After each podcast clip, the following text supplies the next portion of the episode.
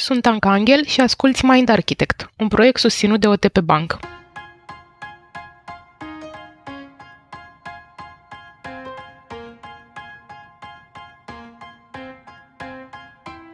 Într-o lume plină de lucruri de spus, ascultarea activă devine o virtute care contribuie semnificativ la construirea de relații trainice.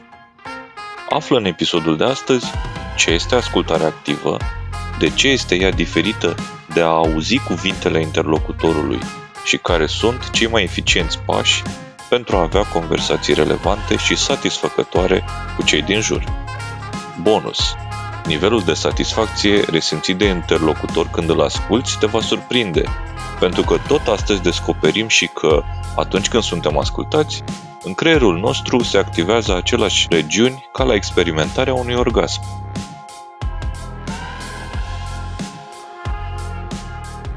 Paul, suntem la un podcast unde oamenii ne ascultă activ, facem un episod despre ascultare activă.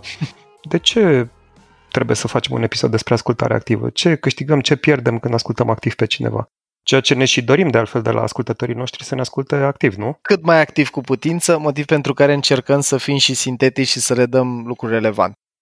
Păi, dragul meu, cred că episodul ăsta și-a făcut uh, prezența necesară pentru că trăim într-o țară în care nu prea facem asta și într-o oarecare măsură e în biologia noastră să nu o facem, în sensul că nouă ni se formează cele mai timpurii modele despre realitate când suntem copii.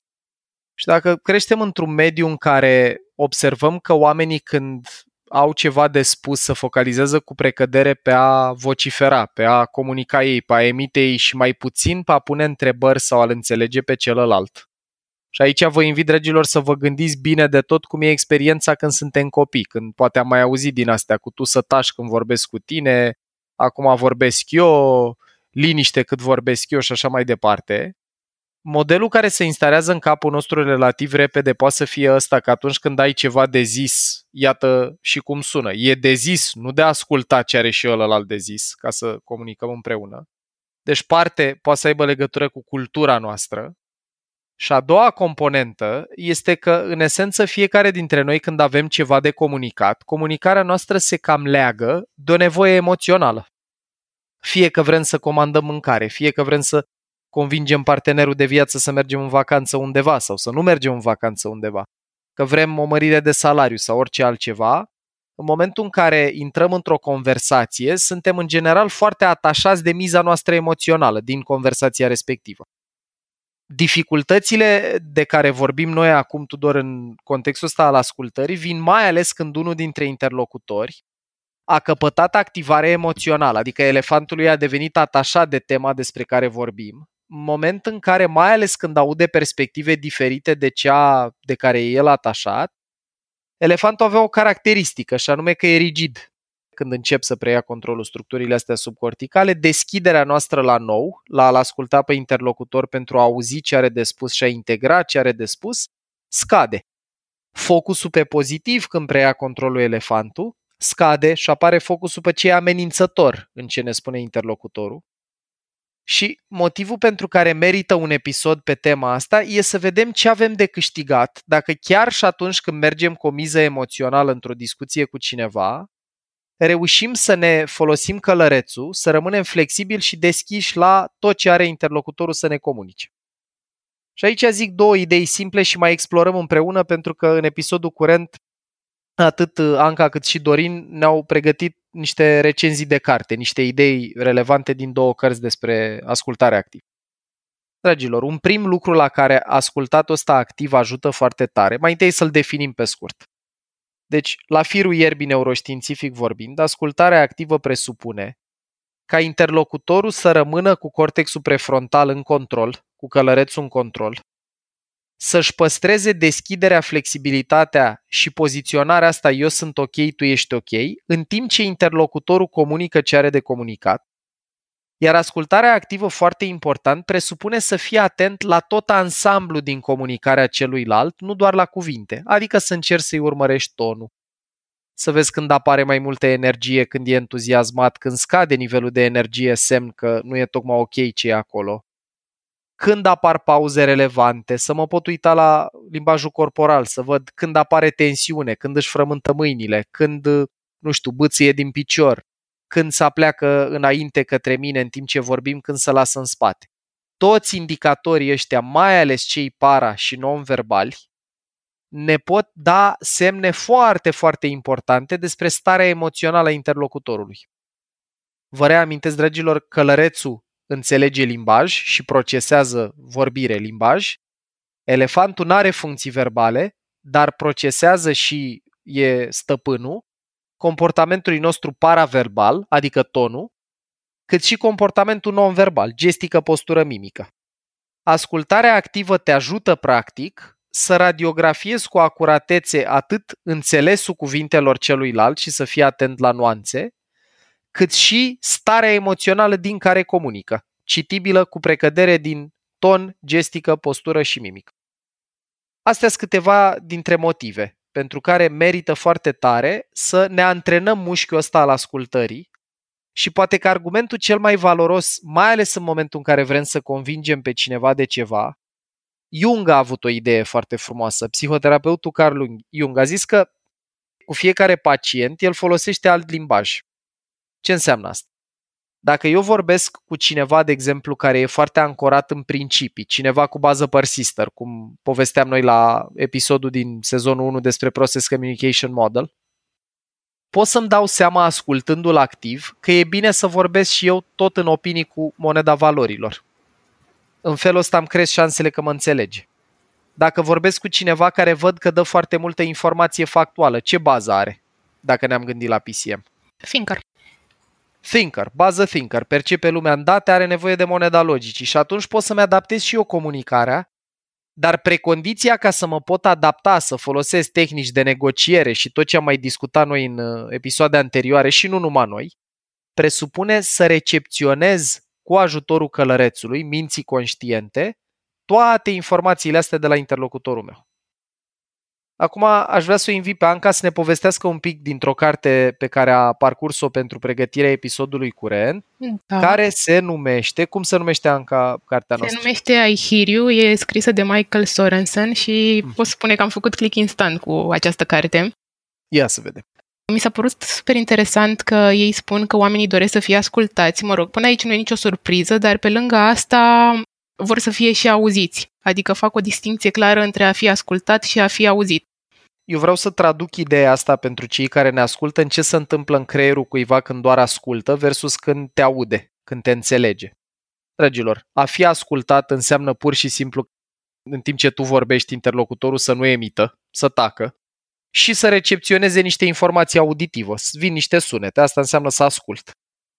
Să te aud cu adevărat slash să te înțeleg presupune că eu ascult ce spui și încerc să îmi construiesc în capul meu un model despre cum funcționează mintea ta și ce ai trăit. Deci fie că vorbim despre theory of mind, empatia cognitivă, înțeleg în capul meu ce trăiești, fie că simt în corpul meu empatia afectivă lucrurile pe care tu le-ai trăit. Asta e distinția principală la nivelul amprentei neuronale între doar a asculta ceva care nu te activează emoțional, nu-ți mobilizează elefantul versus a fi și auzit. Mm-hmm. Asta spun și ei, că un ascultător uh, bun, pe lângă faptul că ascultă, încearcă să înțeleagă, să-ți înțeleagă emoția și de ce simți ceea ce simți, mm. dar și să valideze și spun ei că validarea e ingredientul secret. Validarea cum sună pentru ei? Cum ar arăta asta într-o conversație? Păi uite, de exemplu, să zicem că o fetiță desenează o felicitare pentru mama ei și mama ei spală mm. vasele la bucătărie în timpul ăsta. Fetița e super entuziasmată de ce a realizat, o strigă pe mama ei, îi spune, uite mamă ce felicitare am făcut și aceasta doar întoarce capul, ridică un ochi, da, ok, e drăguță. Deci în felul ăsta copilul nu prea are senzația că părintele l-a auzit și l-a înțeles cu adevărat. Exact, aici. Iar validarea ar fi fost în felul următor. Ce drăguț că ai desenat asta, e prima felicitare pe care o văd făcută de tine. Ia, arată-mi cum, cum ai făcut-o. Te aici, uh-huh. de mhm. ce ai ales culoarea uh-huh. asta? Excelent. Deci, dragilor, un lucru pe care îl putem face să-i dăm interlocutorului senzația că îl ascultăm cu adevărat și că primim și integrăm ce ne spune, e să folosim în replica noastră informație pe care el ne-a pus-o la dispoziție sau să fim curioși să aflăm mai mult. Vă dau un exemplu foarte interesant dintr-o cercetare pe copii aici, apropo de, de la ce vârstă avem noi nevoie de feedback, cel puțin non-verbal, în momentul în care comunicăm de la interlocutor. Deci, mămicile au fost invitate să-și țină nou născuți în brațe și ați văzut că orice mamă în momentul în care interacționează cu copilul își modifică tonul, mimica, expresiile faciale în relație cu ale copilului. Și dansul ăsta e facilitat de niște neuroni care se cheamă neuroni oglindă, care te ajută în esență să observi feedback de la interlocutor. Dacă eu zâmbesc și zâmbește și mama, pac, apare o stare plăcută și pentru mine. Și le-au invitat pe mămici experimentatorii, le-au zis să rămână poker face, să nu-și modifice expresiile faciale.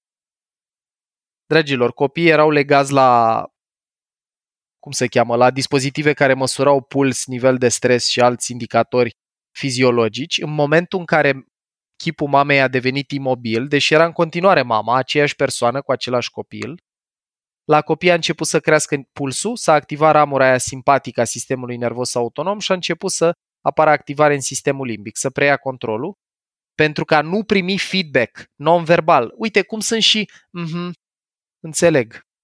Da, îmi imaginez că a fost foarte nasol. Și mimica noastră, efectiv, în momentul în care cineva ne vorbește să apară modificări în mimică, lucrurile astea, dacă nu sunt, produc stres încă din primele zile de viață. Nici nu trebuie să înțelegi ce îți spune ălălalt. Dacă nu avem feedback-ul ăsta non-verbal, crește nivelul de stres. Mm-hmm. Și uite, vreau să mai dau un exemplu de invalidare, chiar uh, o situație de-a mea. Urma să dau un examen și vorbeam cu o prietenă și spuneam că am emoții, că mă simt stresată, iar răspunsul a fost nu ai de ce, ai să vezi că o să-l iei. Practic, asta e o invalidare pentru că, pe de-o parte, am simțit că nu mi-a înțeleasă emoția, adică eu mai mult aveam nevoie acolo să fiu înțeleasă și atât. Nu aveam nevoie de o, uh-huh. cum să-i spun, încurajare. Adică da, mai degrabă aș fi vrut să zic, da, într-adevăr e greu, știu că e un examen greu și te înțeleg și atât. Îmi imaginez ce uh-huh. simți, știu cât ai muncit pentru asta. Vezi, asta partea foarte interesantă în exemplu tău e că prietena ta a vrut să facă un lucru bun, uh-huh. dar pentru că nu înțelegem, dragilor, mult despre experiența lui alt în momentul în care comunicăm, ascultarea asta activă fix la asta poate să te ajute. Că, de exemplu, dacă tu atunci când ai primit replica asta a apărut o modificare non-verbală, ton, postură, poate te-ai lăsat pe spătarul scaunului, poate a apărut rigidizare în corp, poate ai privit în altă parte, dacă prietena ascultă activ, cu toate simțurile, cu toată energia focalizată pe tine, poate să recepționeze indicatorii ăștia și să-și dea seama, băi, nu e ok. Probabil că n-am zis ceva bun și poate chiar să întrebe în momentul în care nu știm cum să reacționăm la ceva ce ne spune o persoană, putem să-l întrebăm, cum aș putea să te ajut cel mai bine? Că îmi dau seama că trăiești un moment tensionat. Cum pot să te ajut? Și asta ne dă senzația mult mai mult că suntem ascultați decât în momentul în care apar replici șablon.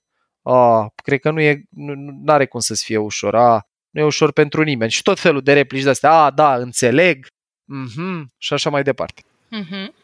Iar ei în carte vin și cu o metodă alcătuită din patru așa, pași. Ia. Iar primul pas ar fi să asculți empatic. Și zic ei că ar trebui să percepe emoția celuilalt, să înțelegi de ce o simte și cum răspunde la situația respectivă persoana cu care vorbești. Dacă faci contrar Eu... și ești absent, oamenii observă foarte ușor chestia asta și mi s-a întâmplat și mie. De exemplu, nu știu, simțeam că persoana cu care vorbesc se uită peste umărul meu sau ia telefonul și îl verifică. Și atunci era clar. Uite, ce e interesant din ce ne descrii tu, Anca, e că tu ai putut să citești deconectarea la interlocutori în cazul situațiilor pe care le prezinți, foarte mult non-verbal. Și, dragilor, aici merită adusă în discuție o cercetare pe care cam toată lumea o știe într-un fel sau altul, dar merită dusă la cap așa și să vedem ce a cercetat omul ăla de fapt. E o cercetare care e livrată frecvent în cursuri și aici aș vrea să-l întreb și pe Dorin dacă a auzit de ea, că el știu că livrează training, care zice așa, că în comunicare, comunicarea verbală, paraverbală, adică ton, și non-verbală, gestică, postură, mimică, nu contează la fel de mult. Știți procentele? Păi eu știu că era Așa, la feeling, la intuiție. comunicarea non-verbală. Așa, paraverbala cât? Probabil 20 și 10. ceva din registrul ăsta. Dorin, tu cum le știi? Eu le știu undeva în jurul la 7% parcă era A, cuvintele. Da, deci Da. undeva în mai, mai puțin decât 10. Cam așa zic ei. M- Mă uit acum, chiar am căutat cercetarea asta și 55% non-verbal, 38% paraverbal și 7% verbal. E, dragilor, partea pe care nu o citează traineri în general bine din cercetare, că probabil n-au citit cercetarea originală. Studiul ăsta a fost făcut de un tip pe care îl cheamă Albert Mehrabian, un profesor izraelian, care a făcut ceva cercetări în zona asta de cât contează comunicarea verbală non-verbală, dar în ceva foarte specific. Și anume, în transmiterea stării emoționale a interlocutorului. Adică, dacă elefantul meu de 250 de milioane de ani vrea să evalueze cum se simte interlocutorul meu când eu comunic, pentru că în trecutul nostru evolutiv era foarte important să asculți activ. Că atunci când propuneai o idee în fața tribului, de reacția tribului atârna statutul respectiv perspectivele tale de a trăi sau de a te reproduce. Și atunci era foarte util pentru creierul nostru și nu doar al nostru, al tuturor mamiferelor, să poată să observe ușor modificări de postură, de mimică, de ton. Una era dacă în momentul în care comunicai oamenii zâmbeau și dădeau din cap și alta e dacă se încruntau și începeau să uite în altă parte sau să dea ochii peste cap. Deci, starea interlocutorului este foarte ușor de citit, cum ne-a dat exemplu și Anca, din body language și din ton. Dacă îți sun mama și o întreb ce, fă, ce mai faci mama? E, bine, ce să fac? Din ton te prins că nu stă bine treaba, că emoțional nu e așa cum o spun cuvintele. Dar, dragilor, când vine vorba de claritatea mesajului, care e o altă componentă din ascultarea activă, când asculți activ, poți să te prinzi ce a vrut interlocutorul să spună de fapt. Acolo contează cuvintele mult mai mult de 7%. Și aici aș vrea doar un exemplu să vă dau apropo de ascultare activă și în mediul ăsta online. Pe noi de ce ne obosește atât de tare să lucrăm online versus să lucrăm în lumea reală, să vedem interlocutorul și să-l auzim? Este că dacă comunicăm pe Zoom sau pe Teams sau pe alte softuri de astea de uh, lucru la distanță, dacă interlocutorul nostru își ține video oprit, din indicatorii ăia non-verbal care cântăresc 55% la a-i simți stările și la a avea feedback instant, toți au dispărut. Deci, practic, te bazezi, ți-au rămas 45% indicatori, din care poți să te prinzi în ce stare e publicul tău țintă. Dacă panterei din fața ta e foame sau e liniștită și te ascultă în continuare. Sau dacă vrea să te mănânce, sau dacă ai supărat-o. Deci e foarte stresant pentru elefantul nostru în, într-o discuție cu cineva să nu avem feedback para și non-verbal. Motiv pentru care, dacă vrem să fim uh, ascultători mai buni, în timpul în care cineva vorbește cu noi, putem non-verbal și paraverbal să încercăm să-l însoțim. Să spunem, hm, înțeleg, să zâmbim, să dăm din cap, să folosim mimică ca să-i dăm feedback încă din timpul în care livrează. Ăsta e un, un mijloc, un tip and trick, o tehnică foarte puternică la a arăta celuilalt că e ascultat și auzit. Eu am simțit asta chiar în contextul pandemiei, când aveam o sesiune de training, eu prezentam, doar eu aveam camera deschisă și mi se părea că vorbesc cu pereții, sincer. Empatizez. Asta mm-hmm. e, asta, eu, dar eu sunt foarte deschis cu participanții spui, de la cursurile probabil. mele. Exact. Mhm. Și le spun, dragilor, eu mă simt mult mai liniștit când pot să vă și văd. Eu folosesc modelul SCARF, despre care am povestit noi tot în sezonul 1, cele 5 butoane sensibile ale elefantului. Le apăs autonomie pozitiv, spunând, eu m-aș bucura să porniți camera dacă vreți și ar însemna mult pentru mine să vă și pot vedea. Nu le apăs autonomie negativ, să zic toată lumea camera pornită acum. Dar împărtășesc fix rațiunea asta. Eu n-am feedback de niciun alt fel de la voi, le spun de ce le cer asta și m-ar ajuta foarte tare să, măcar să vă pot vedea. Dacă mm-hmm. nu comunicăm tot timpul cu microfonul, dar măcar cât lucrez să vă pot vedea. Și ăsta e motivul, guys. Elefantul se simte mult mai liniștit când are feedback legat de starea interlocutorului. Așa este. Întorcându-ne la metoda din patru pași, pasul al doilea era să validăm emoția, să o înțelegem și să o validăm. Și încă nu era momentul aici să sărim la sfaturi nesolicitate sau să-l asigurăm pe celălalt că e ok. Adică se construiește comunicarea prin simpla validare a emoției celuilalt. Îmi imaginez că te simți nasol. Băi, uh-huh. și eu mă bucur pentru tine, știu de cât timp te străduiești să obții chestia asta. Și mie mi-ar fi frică în locul tău, pot să-mi imaginez cum să simte chestia asta. Bun. Așa e. Iar abia la pasul 3 poți să-i oferi feedback interlocutorului, dar este opțional, adică cea mai bună abordare ar fi să întrebi. Cu ce pot Cu să ce te poți să te ajut? Vrei să afli opinia Aici- mea? Probabil. Chiar aș vrea să fac uh, trimitere la modelul PCM, la episodul nostru din sezoanele anterioare, pentru că modelul prezintă negru pe alb treaba asta. Sunt oameni a căror personalitate îi predispune să fie mai liniștiți când primesc soluții sau sfaturi. Sunt, în general, oamenii cu bază think care au preferința asta pentru că au nevoie de structură. Și în momentul ăla când pui întrebări și spui, bă, ok, dar te-ai gândit și la opțiunea asta? Da, câte luni mai ai bani până când rămâi fără? Dar uh, ce opțiune ai avea în situația cu tare? Păi și dacă nu ți acceptă programul, care ar fi următorul pas? Asta le pune ordine în gânduri și îi ajută. În timp ce sunt alte persoane, de exemplu persoanele cu bază sau fază harmonizer, care au nevoie de apreciere personală, să se simtă plăcuți ca persoane, să simtă că sunt importanți ca persoană pentru interlocutor, Acolo, de exemplu, însăși faptul că stai la calculator și când partenerul de viață începe să vorbească cu tine, te întorci fizic către el și închizi ecranul calculatorului, îi poate comunica, eu sunt aici să te ascult, sunt aici cu toată atenția pentru tine și asta încarcă foarte tare bateria cuiva care trăiește bază sau fază harmonizer. Deci, mesajul pentru cei care ne ascultă e, dragilor, fiecare persoană are nevoie de altă interacțiune după ce și-a spus povestea păsul off Nu e bine să presupunem că toți oamenii au nevoile pe care le avem noi, dar universal al asculta până la capăt și a venit la final cu și cum pot să te ajut, ce te-ar ajuta de la mine, n-are cum să strice. Da. Iar ultimul pas este să revalidezi emoția, fie că îi dai feedback la pasul anterior sau nu. Practic, reiterând faptul că l-ai auzit și l-ai înțeles, închizi conversația într-un mod pozitiv. Mhm. Bun, deci ultima este din nou validarea asta a emoției care îi arată conexiunea încă activă, ca în IT. Ping-ul funcționează în continuare, nu avem request timeout, încă nu ne-am deconectat. Uite, sunt curios cum se leagă cu ce a citit Dorin, că și el a documentat o carte și sunt curios dacă ăștia patru pași se leagă cu cei pe care i-a descoperit și el în cartea pe care a parcurs-o el. În principiu e vorba de aceleași elemente. Cartea pe care eu am, uh, am citit-o și chiar mi-a plăcut foarte mult se numește Active Listening, Improve Your Ability to Listen and Lead. Ascultarea activă, cum să-ți îmbunătățești abilitățile de a asculta și de a conduce. Uh-huh. Este publicată de Center of Creative Leadership, am citit-o online pe O'Reilly. uh-huh. E o carte mică, concretă și foarte, foarte la obiect. În principiu, framework-ul este ceea ce povestea și Anca înainte, cu partea de validare. De exemplu, aici chiar voiam să adaug că validare nu înseamnă neapărat aprobare.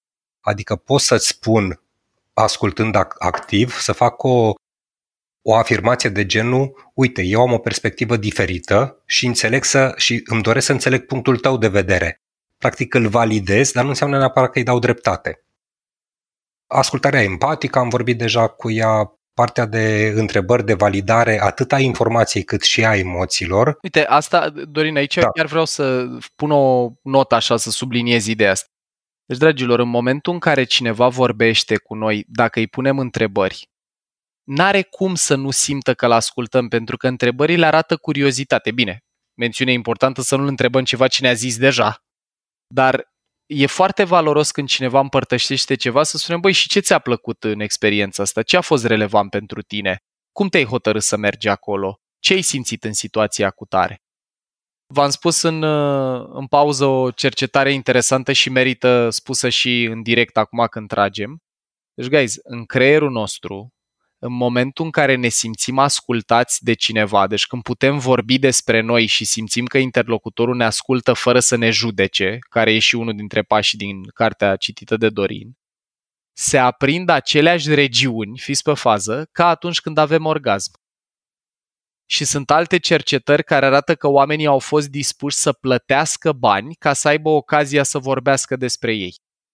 Deci este foarte plăcut pentru creierul nostru să simțim că interlocutorul nostru e autentic interesat de noi și ne ascultă cu adevărat. Atât de plăcut încât să aprind regiuni similare, cum povestea. Da, așa este. Deci, ascultarea empatică a povestit deja Anca, e amintită și în această carte. Ce mi-a mai plăcut e zona asta de Și ce spuneai și tu înainte, Paul, pune întrebări, dar pune-le cu mare atenție să nu pară a fi interogatoriu și recunosc, din punct de vedere personal, eu am tendința câteodată când, când chiar îmi doresc să aplic principiile astea de ascultare activă pe care le-am mai studiat, să sune câteodată ca interogatoriu și am tendința să pun întrebări mai mult decât uh, ar trebui. Câteodată le consider că sunt de clarificare. Așa. Sau de... E, da, Dragule, aici, super exemplu. Da. Ca să nu aibă senzația interlocutorul că exagerezi, ce poți să faci e să-i spui de ce întrebi. Uh-huh. Mai ales într-o țară plină de oameni cu filtre defensive la întrebări, cu dar de ce ai făcut asta? Dar ce te interesează? Ce ești, mama? Că noi avem impulsuri să reacționăm defensiv la întrebări pentru că atunci când ni se puneau, în general când eram mici, nu erau neapărat din curiozitate, ci din control. Și atunci, dacă eu, de exemplu, când vreau să aflu ceva de la interlocutor, îi spun, dragul meu, uite, aș vrea să spun o întrebare, dar asta e doar ca să-mi clarific eu cum ai gândit aici, că sunt curios dacă e similar cu cum o fac eu, de exemplu. Când pun paranteza asta în care îi dau context, de ce urmează să întreb ce urmează să întreb, partea foarte faină e că nu prea mai are cum să o ia drept interogatoriu și scade activarea în amigdală, în regiunea care preia controlul în momentul în care ne simțim amenințați. Corect. Și un alt lucru pe care l-am, l-am aflat din carte și care recunosc că am tendința să-l fac un pic invers e partea dă voie să vorbească în ritmul lui și să elaboreze, adică fi confortabil cu pauzele de tăcere și ceea ce câteodată am, am tendința asta și vorbeam și noi înainte de pregătirea acestui podcast, uh-huh.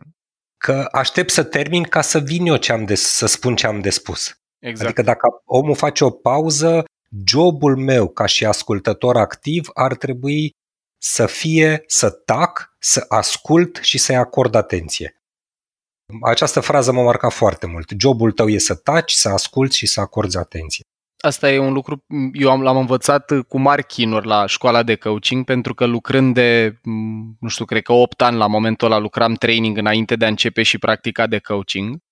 În coaching, unul dintre principii e să poți să-ți asculți interlocutorul cât poți tu de activ, fiind atent și la cuvinte, la structura lor, la ce fraze alege să folosească, dacă spune aleg sau trebuie, că asta ți arată două universuri interioare foarte diferite, și în același timp și la ton, gestică, postură, mimică. E, pe mine o idee care m-a ajutat enorm și o dedic tuturor oamenilor foarte task-centric care ne ascultă, foarte orientați către sarcină. Dragilor, ascultarea este o muncă de relație, nu de task. Adică, pentru cei care aveți senzația că știți deja ce vrea să spună interlocutorul, mai ales dacă ați mai auzit lucrul ăla de multe ori, cum nu știu, poate să fie în cazul terapeuților, coachilor, trainerilor, consultanților, managerilor, părinților, oameni care au auzit de atât de multe ori niște lucruri că apare proiecție. E, pe mine un lucru care m-a ajutat enorm, enorm și îl practic în relații și cu membrii familiei, chiar dacă știu ce vor să-mi spună, cât îmi merge călărețul, cât îmi găsesc energie, ascult ce au de zis, poate chiar ca și cum aș auzi o prima dată câteodată, pentru că este o investiție în relație, dragilor. Oamenii când se simt ascultați, se eliberează dopamină, oxitocină, serotonină, tot felul de neurochimicale pozitive, de care am povestit noi în sezoane anterioare, și în momentul ăla se sudează relația. Și când am înțeles că elefantul, creierul nostru emoțional, știe să evalueze relație de 250 de milioane de ani și odată ce reține ceva nu mai uită. Iar călărețul, partea care e interesată de a câta oară îmi spui povestea asta, că o mai știu, mi-ai zis și marțea trecută, e cu noi doar de 250 de mii de ani, am început să înțeleg că ascultarea e despre relație, nu e despre task. Și poate să fie o repoziționare mentală foarte puternică asta, dragilor. În momentul în care vă plictisește ce vă spune cineva sau nu mai aveți răbdare sau sunteți manager și aveți tava plină, nu vă gândiți că ascultați ca să aflați ceva relevant pentru task. Ascultați ca să întăriți relația. Pentru că fără relație nu se întâmplă nimic, nici acasă, nici la birou. Asta e foarte, foarte adâncă. Și ultima remarcă pe care o am și cred că aici e o singura diferență pe care am remarcat-o între cartea pe care am citat-o eu și cea a Ancăi, da. spre deosebire de ce povestea Anca înainte la pași, autorii în cartea pe care am citit-o spun să te abții în a da sfaturi. și ei zic așa că ultimul pas să fie unul de a împărtăși, cu expresii de genul pot să-ți mărturisesc ceva similar sau mă simt ușurat că nu doar eu gândesc așa. Deci să pară cumva să rămân tot pe mintea interlocutorului și să nu fac în pasul de ascultare activă să fac și uh, give advice. Și Aici am văzut uh, partea uh, diferită față Eu pe asta aș tempera-o cu modelul ăsta studiat timp de 20 de ani și 80 de mii de oameni care au reprezentat baza de normare cu PCM-ul. Dragilor, depinde mult de personalitatea interlocutorului. Dacă are sens să-i dăm sfaturi sau nu are sens pentru el să-i dăm sfaturi, ăsta e un lucru pe care îl putem și întreba. Băi, ai vrea, e ok cu tine sau crezi că te ajută să-ți dau o perspectivă? Cum o văd și eu sau ce am citit sau ce m-a ajutat pe mine? ideal e să nu intrăm cu bocanci în o grada omului fără să ne dea voie, adică poate doar vrea să împărtășească ceva, nu să intre într-un tir de hai să spun eu cum puteai să o faci mai bine. Caz în care o să-i apăsăm statut negativ și preia controlul elefantul. Așa e. Un lucru am văzut eu tot din documentare Dorin și îl zic la final, e ideea asta cu clarificarea și sumarizarea pe care le-aș încuraja tare de tot ca pași în ascultare activă, în momentul în care interlocutorul a terminat ce avea de spus, să ne luăm puțin timp să-i spunem, dragul meu, doar ca să fiu sigur că am înțeles bine ce îmi spui. Deci, ce am înțeles de la tine e că. Și revizităm ce ne-a spus. Chestia asta poate să ajute enorm, pentru că am vorbit noi în episoadele despre filtre din sezonul 1, că mintea noastră ia 10% ce primește din exterior și combină cu 90% ce e deja în interior. 10% percepție, 90% proiecție clarificările astea ne pot ajuta să fim siguri că vorbim despre același lucru. Și alinierea asta de percepție, să fim siguri că atunci când spunem am nevoie să te implici mai mult și eu și tu am înțeles același lucru din asta, e o mare pas înainte către a nu avea conflicte ulterioare. Deci sumarizatul și reflectatul a ce am înțeles poate să ne salveze de multă bătaie de cap ulterior. Exact și ce mi-a plăcut iarăși în carte, că sumarizez și reflectez nu doar faptele, ci și emoțiile. Adică în sumarizare pot să spun acestea sunt punctele cheie pe care eu le-am înțeles și mă refer la fapte, dar pot să spun și expresii de genul că înțeleg că ai o frică pentru temirce aspect, adică sumarizez un pic și emoțiile pe care le-am găsit. Exact, se simte simțit de interlocutor. I feel felt. Da. Super. Da. Bun. Da, cam asta e în, in a nutshell, așa.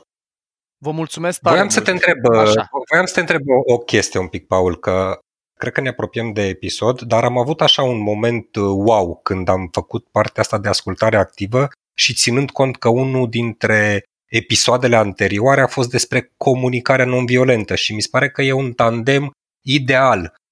Cineva să comunice non-violent, cineva să asculte activ și pe urmă să schimbe rolurile. Cred este că ar fi modelul cel mai frumos ideal. lucru pe care îl putem face în comunicare, să mixăm uh, abordările sau tehnicile astea două. Eu mai vreau să vă dau o ultimă perspectivă legându-mă de ce ai întrebat tu, Dorin, cu de ce ne e greu câteodată să ascultăm activ, tot din perspectivă neuroștiințifică. Dragilor, capacitatea noastră de a asculta chiar și atunci când avem o miză emoțională diferită de interlocutorului.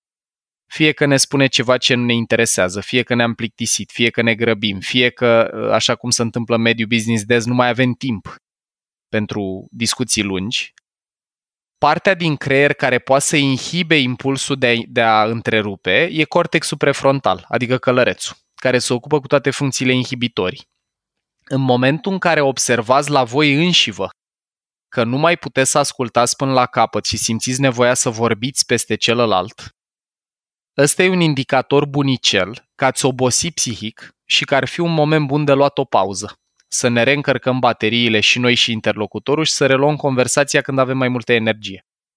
E un indicator bun de low battery, când nu mai poți să asculți și simți nevoia să întrerupi. Și o împărtășesc din practică personală și mie mi se întâmplă chestia asta, inclusiv câteodată în coaching când nu mi-aș dori să o fac, dar mi se întâmplă aproape de fiecare dată când sunt obosit. Și ăsta e un semn bun și pentru mine și pentru interlocutor călărețul meu a devenit obosit, e un moment să iau o pauză să-l reîncarc, să respir, să iau un minut de deconectare, poate un pic de mers, poate mă ridic un pic de la birou, zona și, asta. și atunci când ești stresat, de exemplu, și nu ești atent, adică îți dai seama că lipsești din conversația aia, poate e mai bine să spui, nu acum, dar ne auzim într-o oră. Exact și exact ce spui tu, Anca, stresul e încă un lucru care ne face călărețul să pice. Cu cât suntem mai stresați, cu atât e mai mult cortizon, sunt mai mult cortizon și adrenalină în organism, se activează sistemul simpatic, autonom și preia controlul elefantul. Elefantul este rigid și focalizat pe informație negativă, nu flexibil și focalizat pe pozitiv, cum e călărețul. Mulțumim! Dragilor, eu aș încheia așa. Vă mulțumesc eu din suflet pentru cât ați investit în uh, episodul ăsta și sper că, deși mai lung, oamenii și-au ceva valoare din el. Într-o țară plină de oameni care au lucruri de spus, cred că ar ajuta foarte tare, dragilor, să ne ascultăm mai mult și să ne reamintim mereu că atunci când ascultăm, investim în relația cu omul de lângă noi. Nu trebuie să fie cea mai interesantă conversație, nu trebuie să ne spună mereu lucruri noi, nici noi nu trebuie să venim mereu cu cele mai relevante sfaturi. Pur și simplu a fi atent la cuvinte, la ton, la gestică, la postură, la mimică, construiește relație și ne apropie de cei din jur. Și poate că dacă am face asta mai des, am și contribuit la o țară în care lumea să mai și asculte ce au ceilalți de spus, nu doar să simtă nevoia să dea din prea plinul lor. Vă mulțumesc, Maxim, și să ne ascultăm cu bine. Mulțumim, Paul!